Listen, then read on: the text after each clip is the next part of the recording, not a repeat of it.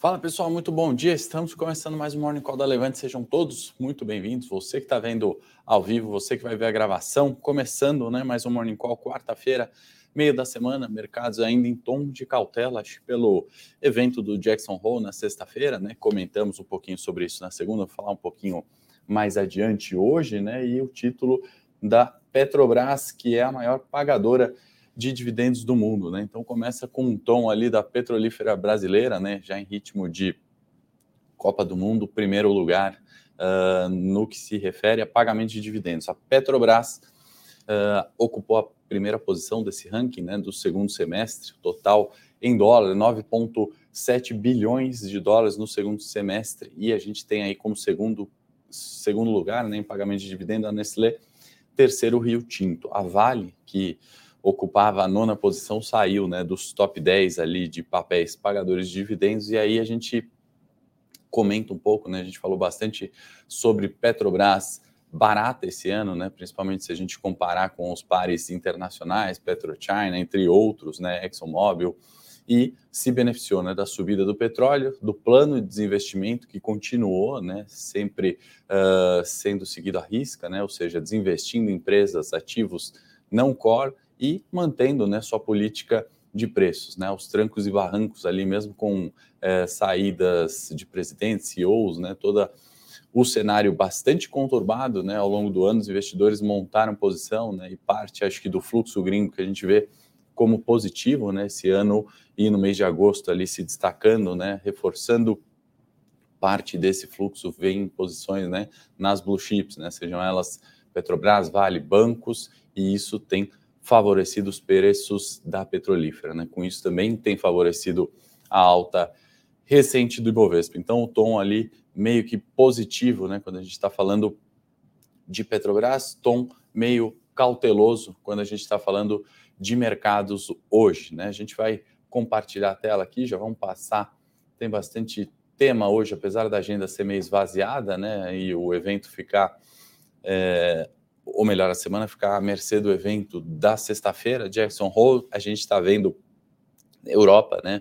Eurostox no terreno positivo aqui, né? No dia de hoje, bolsas reagindo ali sem direção única, né? Sentidos mistos, tem bolsa subindo 0,08 na França, tem bolsa caindo 0,21 na Espanha, por exemplo, né? Então aqui o consolidado do ano, né? Apesar de ter visto uma recuperação, né? as bolsas europeias ainda performando no terreno negativo. Quando a gente vem para a América, né, falar de Brasil, Ibovespa subindo 7,67, ou seja, performando melhor né, no relativo do que as bolsas europeias e também americanas, né, apesar da recuperação também das bolsas americanas, Dow Jones caindo 9 no ano, S&P 13 no ano e Nasdaq, né, bolsa majoritariamente tecnologia, caindo 20%, né, fechamentos negativos na data de ontem nas bolsas americanas e China, né, Ásia, Japão e China, né, com destaque negativo, fechamentos uh, no terreno negativo ontem, né, índice Nikkei no Japão fechando, né, o ano no negativo em 1,66, tá? Então, pessoal, uh, bastante cautela, espera no dia de hoje, nesse meio da semana, né? Que aqui no, no cenário local a gente tem na agenda, né? IPCA 15 vai sair agora 9 horas, expectativa de deflação, tá?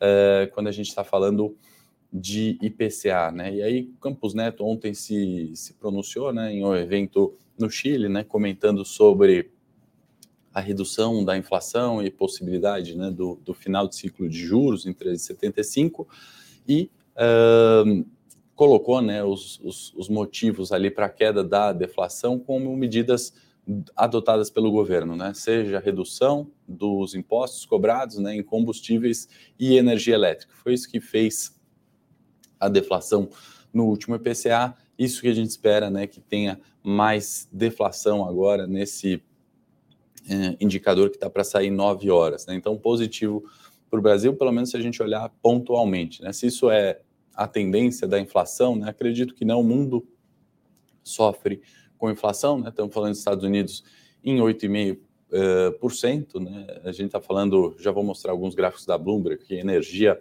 subindo demais, né? afetando a inflação na Europa, vou trazer dados de inflação uh, no Reino Unido na Alemanha já já no gráfico, mas uh, pelo menos, né? Não sei se pelas causas justas, né? Mas redução de impostos, diminuição de combustível e energia elétrica tem uh, trazido deflação. Né? No último indicador, a expectativa também para esse. Né? A gente destaca a inflação de serviços ainda bastante elevada. Né? Então, isso preocupa um pouco, isso continua ali uh, no radar. Né? E aí, na minha opinião, né, se o 13,75 de fato vai ser o final de ciclo, se a gente chega nos 14, ou além disso até, né? A gente tinha falado em 14 lá no, no primeiro semestre, né, que seria uma taxa de juros muito mais condizente com o nosso risco de país emergente, eu acho que fica muito à mercê da política monetária do Fed. Né? Enquanto o Fed continuar esse ciclo de aperto, né, a gente vai, obviamente, continuar aqui. Né? O Banco Central Brasileiro acho que deixou isso muito claro, né, que não funciona uh, trazer juros negativos aqui no Brasil, né, apesar uh, da melhora ali de números de desemprego, da melhora até mesmo da inflação, né, o aperto monetário deve continuar. Então, por isso que é tão importante o Jackson Hole, né, aquele evento de onde a gente vai entender, né, melhor um pouco sobre a política monetária, os próximos passos e decisão de juros lá. Né? Então, acho que o Copom sabiamente deixou uma porta aberta ali para mais 0,25, uh, eh, sem colocar fim de ciclo ainda, justamente por isso, né? porque o Fed vai perseguir a inflação, meta de inflação lá é 2%, estamos falando de 8,5% inflação nos Estados Unidos, uh, inclusive ontem, né? Uh, esqueci o nome da, uh, da presidente do Fed de Minneapolis, né? Lá o Fed tem diversas distritais, né? É, e a presidente do Fed Minneapolis, que eu esqueci o nome agora, ela comentou né, que o Fed não vai se cansar, né, não vai é, restringir medidas para adotar essa inflação de dois. Né? Se a gente entender que os outros membros do Fed têm a mesma cabeça, é, tem muita subida de juros ainda né, para trazer essa inflação para 2%, tá? mesmo porque os dados de emprego lá ainda não, uh, não têm se deteriorado né, na forma que se esperava quanto à subida de juros. Né? Então, abre espaço para o Fed continuar subindo juros e, apesar disso, né, o mercado acho que está esperando um Fed um pouquinho mais light, né, sem grandes surpresas ali, ficando entre meio e 0,75 a próxima subida de juros. Né? Como eu já comentei aqui, o que eu espero para o Jackson Hole, além da próxima reunião, né, mais detalhes ou melhores expectativas do que encontrar na próxima reunião, é quem sabe tentar entender né, se esse aperto continua ali além né, dos 3,5%, 4%, né, isso seria um cenário novo para o mercado e, obviamente, a gente que aloca nosso capital, a gente que está com foco ali de investimentos, a gente tem que se antecipar, assim como o mercado todo faz e colocar premissas, probabilidades dos eventos acontecerem ou não. Né? Então, acho que trazendo minha opinião aqui para vocês, algo que eu olharia ali de diferente né, para sexta-feira, mas seria extremamente importante. Deixa eu dar uma bom dia aqui para o Ricardo, para o Sérgio, para o Miqueias, para o Fernando, pessoal sempre com a gente aí, Maurício, muito bom dia a todos, Newton, bom dia. Pedir para a produção compartilhar o link do meu Telegram, uh, um Telegram gratuito, onde eu vou aliás, onde eu já coloco né, todas as manhãs os eventos corporativos, né? Então, detalhamento das empresas listadas, né? De repente você investe ali em alguma empresa que é uma informação mais específica, uma notícia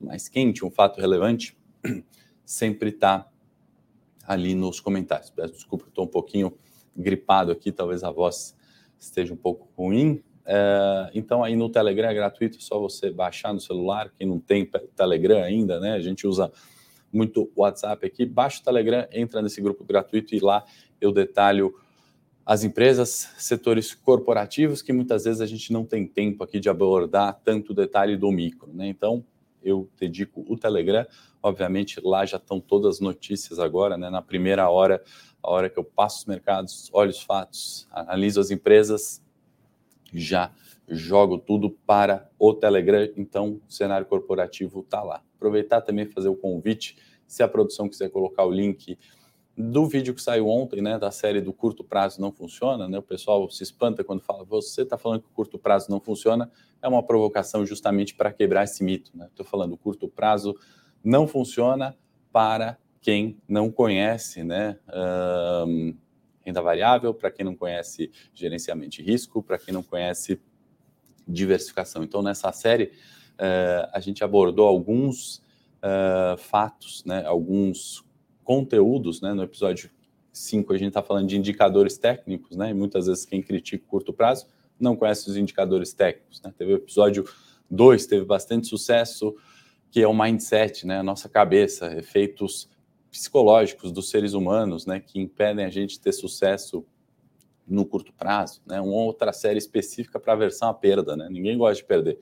Tenho certeza que os 113 ao vivo aí, ou os mais de mil que vão ver a gravação, é, ninguém gosta de perder. Eu também não gosto e isso atrapalha a gente. Então a gente tem que conhecer e o que, que é esse esse viés de aversão à perda, conhecendo ele, sabendo, né, que não gostamos de perder, como que a gente investe no curto prazo e também no longo prazo, né? Como a gente toma uma decisão, né, de investir nosso capital, aquilo que a gente poupou, a venda de uma casa, uma herança, o nosso salário, né, o pouco que sobra de, de um rendimento mensal, muitas vezes, né? Como a gente toma a decisão de investir, uh, seja na renda fixa que tem risco, seja na renda variável que tem mais risco, uh, seja em criptomoedas que tem ainda mais risco, né? Como a gente toma essas decisões, a gente precisa conhecer Uh, acho que os cinco episódios até então da série, inclusive fazer o convite que no domingo, né, aquele vídeo de análise técnica do canal, eu vou fazer ao vivo e aí a gente seleciona alguns ativos, né, vamos colocar como o último episódio dessa série no domingo ao vivo, tá? E ainda tem mais um na quinta-feira para sair, já gravei, é, já está editado, quinta-feira eu trago, ou melhor, na sexta eu trago para vocês o o vídeo. Aliás, tem sorteio em todos os episódios, tá? Então tem o tourinho da Levante que a gente sorteia, não esse tourinho aqui. É, tem camiseta, tem colete. Se você ainda não comentou, não viu, segue lá os vídeos, o quinto episódio, todo episódio tem um sorteio e no último a gente vai sortear também o colete da Levante que a gente usou lá na Expert, tá bom? É, eu acho que o conteúdo tá bem legal, obrigado aí pelos elogios. O José tá Está um feedback bastante positivo, né? É, é, muito sobre o trade dos cinco dias que está fechado, né? A gente não tem vendido mais ele, né? Por uma questão de, é, de limite ali de assinantes, de um atendimento especializado, a gente está expandindo bastante a equipe, a equipe cresceu para atender e, obviamente, é, assim que a gente se sentir confortável, Uh, quem sabe a gente não reabra aí pra, para novos assinantes, tá bom? Estratégia que me acompanha já há um bom tempo aí, mais de cinco anos na Levante, já ultrapassamos um ano só de Levante com ela, né? Então tem tido esse feedback. A ideia dessa série é isso, né? Complementar e quebrar de vez por todas, né? Esse paradigma que o curto prazo não funciona, mostrando também resultados, né? A gente põe skin in the game. Alexandre, o produção, põe de novo aí o link, por favor, que o Alexandre acho que não pegou. É, vamos voltar aqui para o, o a Bloomberg. Eu separei dois gráficos aqui para a gente mostrar, tem total a ver né, com o dia de hoje, com viés e como a gente investe no porte curto, longo prazo, médio prazo, renda fixa, renda variável. A gente está falando de energia, né? E aí me espanta um pouco também quando a gente vê desinformação rolando por aí, né? E a gente está às vésperas de um cenário de eleição, muitas vezes a gente desconsidera isso aqui que está na tela, né? Uh, Reino Unido, linha roxa, né? Inflação uh, de energia apenas, né? Olha só, uh, 57,8%. Né? Então, o Reino Unido está pagando uh, 57 a mais na energia. A zona do euro, 39,6 a mais na energia. Isso pesa demais na inflação. Né? Imagina você ter que pagar, né? Tivemos essa experiência recente, né? Graças a Deus reduziu um pouquinho é, a conta de luz, né? Mas quando a gente está falando do percentual de energia nos, nos, é, nos índices de inflação, né? A parte volátil aí tem afetado muito, né? Então, muita atenção estamos melhores que a Europa, né? Dada a exclusão ali, né? A gente está bem distante do, da tensão geopolítica e também a gente tem, né? A matriz energética brasileira é vasta, né? A gente pode ter energia limpa, com solar e eólica, a gente tem parques aí é, hidrelétricos, né? Muito bem estabelecidos, tá? Então, sofremos no relativo menos do que aqui. Esse outro gráfico está um pouco bagunçado aqui, né, que a gente trouxe da Bloomberg, né, mas saiu dados de PMI, né, acabaram de serem divulgados na data de ontem, né, o S&P reduzindo o PMI nos Estados Unidos bastante fraco, né, um indicador PMI composto, lembrando, né, o PMI é o índice gerente de compras, né, Purchase Manager Index, é, ele indica expansão ou contração, acima de 50 expansão, abaixo de 50 é, contração, né, em linhas gerais, resumido é isso, né, para a gente não explicar sempre o indicador. Uh, PMI composto dos Estados Unidos, 47 0,7 no último mês, veio para 45, né? bem abaixo dos 50. Eu já vou explicar melhor o gráfico aqui é, para a gente fazer essa comparação tá? daqueles países, né? Estados Unidos em verde, que contraem, e aqueles que ainda estão expandindo acima de 50. Quando a gente olha o da indústria nos Estados Unidos, ele é de, é de expansão, 51,3, apesar de indicar redução do último mês, e o de serviço ele é ainda pior, né? Estamos falando de 44,1 um, né, dividindo os PMIs ali, indústria, serviço e o composto, né, um combinado de PMIs. Se a gente está falando de números, né, composto e serviço, o menor em 27 meses, né, então é o menor da série histórica uh, que a gente vai olhar aqui, ou melhor, o menor, né, olhando 27 meses para trás, obviamente esse vale aqui é pandemia, né, todo o gráfico que a gente olha uh, na pandemia tem esse vale aqui bastante negativo e é, vou trazer um zoom aqui da história recente, né, para a gente olhar o, o mês é, de junho e julho, tá? Então vou dar um zoom só nessa região do gráfico aqui. Então a gente tem os Estados Unidos com o pior PMI, né? E depois a gente vem com a Alemanha, a gente vem com França, a gente vem com outros países aqui, né? Uh, até mesmo o Japão né, no negativo. A zona do euro ainda num crescimento, né, acima de 50, não está tão claro aqui no gráfico, mas uh, dos poucos PMIs que vem ali indicando expansão. Né? Reino Unido na linha dos 50, tá? e os demais abaixo disso nos últimos PMIs. Né? Então, índice gerente de compras ainda no terreno negativo, tá, pessoal? Isso traz aí um pouquinho de cautela, um pouquinho daquele movimento de é, vamos com calma. O Bovespa está nos seus 112 mil pontos, chegou no 114. Temos destaques positivos, mas uh, o problema macro de inflação e subida de juros ainda não reduziu, tá? Então, só para repassar de novo a agenda, né? A gente está falando de vendas de moradia, hoje nos Estados Unidos, 11 horas, 11 horas, perdão, certamente uma volatilidade melhor. Expectativa com Jackson Hole para sexta-feira, a gente comenta nos outros morning calls e IPCA 15, 9 horas, já já in, é, saindo é, indicadores de inflação no Brasil. O que mais separei de pauta aqui, pessoal? A gente está num, num momento ali né, de campanha eleitoral. Não vou me atentar aqui ao cenário político, enfim, específico ali, né? Não, não é a ideia aqui elogiar ou criticar partido, nem ter político de estimação mas existem algumas desinformações, né? Eu comentei sobre desinformações ali na entrevista com o Bolsonaro ao longo da semana, não vou repetir.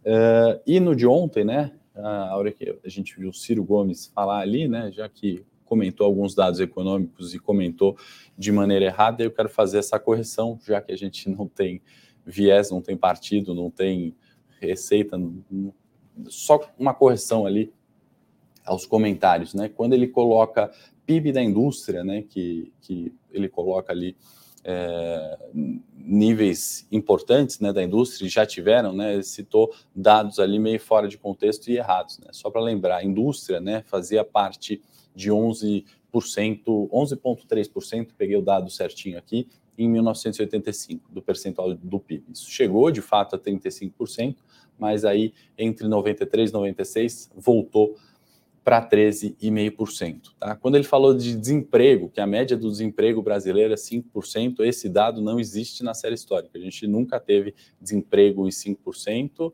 ah, muito menos do tom ali, né, na média, né, com que o Brasil está acostumado.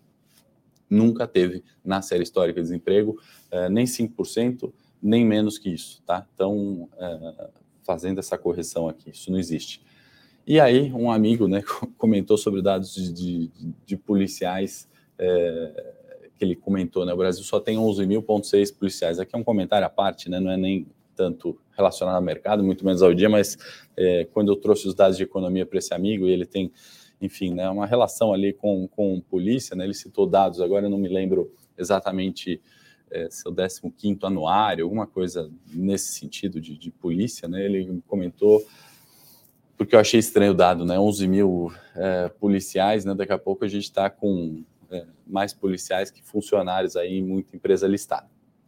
Menos policial do que funcionário em empresa listada, ele me trouxe os dados aqui, são 480 mil é, policiais entre civis e militares, né? Então, um número aí é, mais de 40 vezes o que o Ciro citou quando a gente está falando de policiais civis e militares, tá? 82 mil policiais militares só no estado de São Paulo.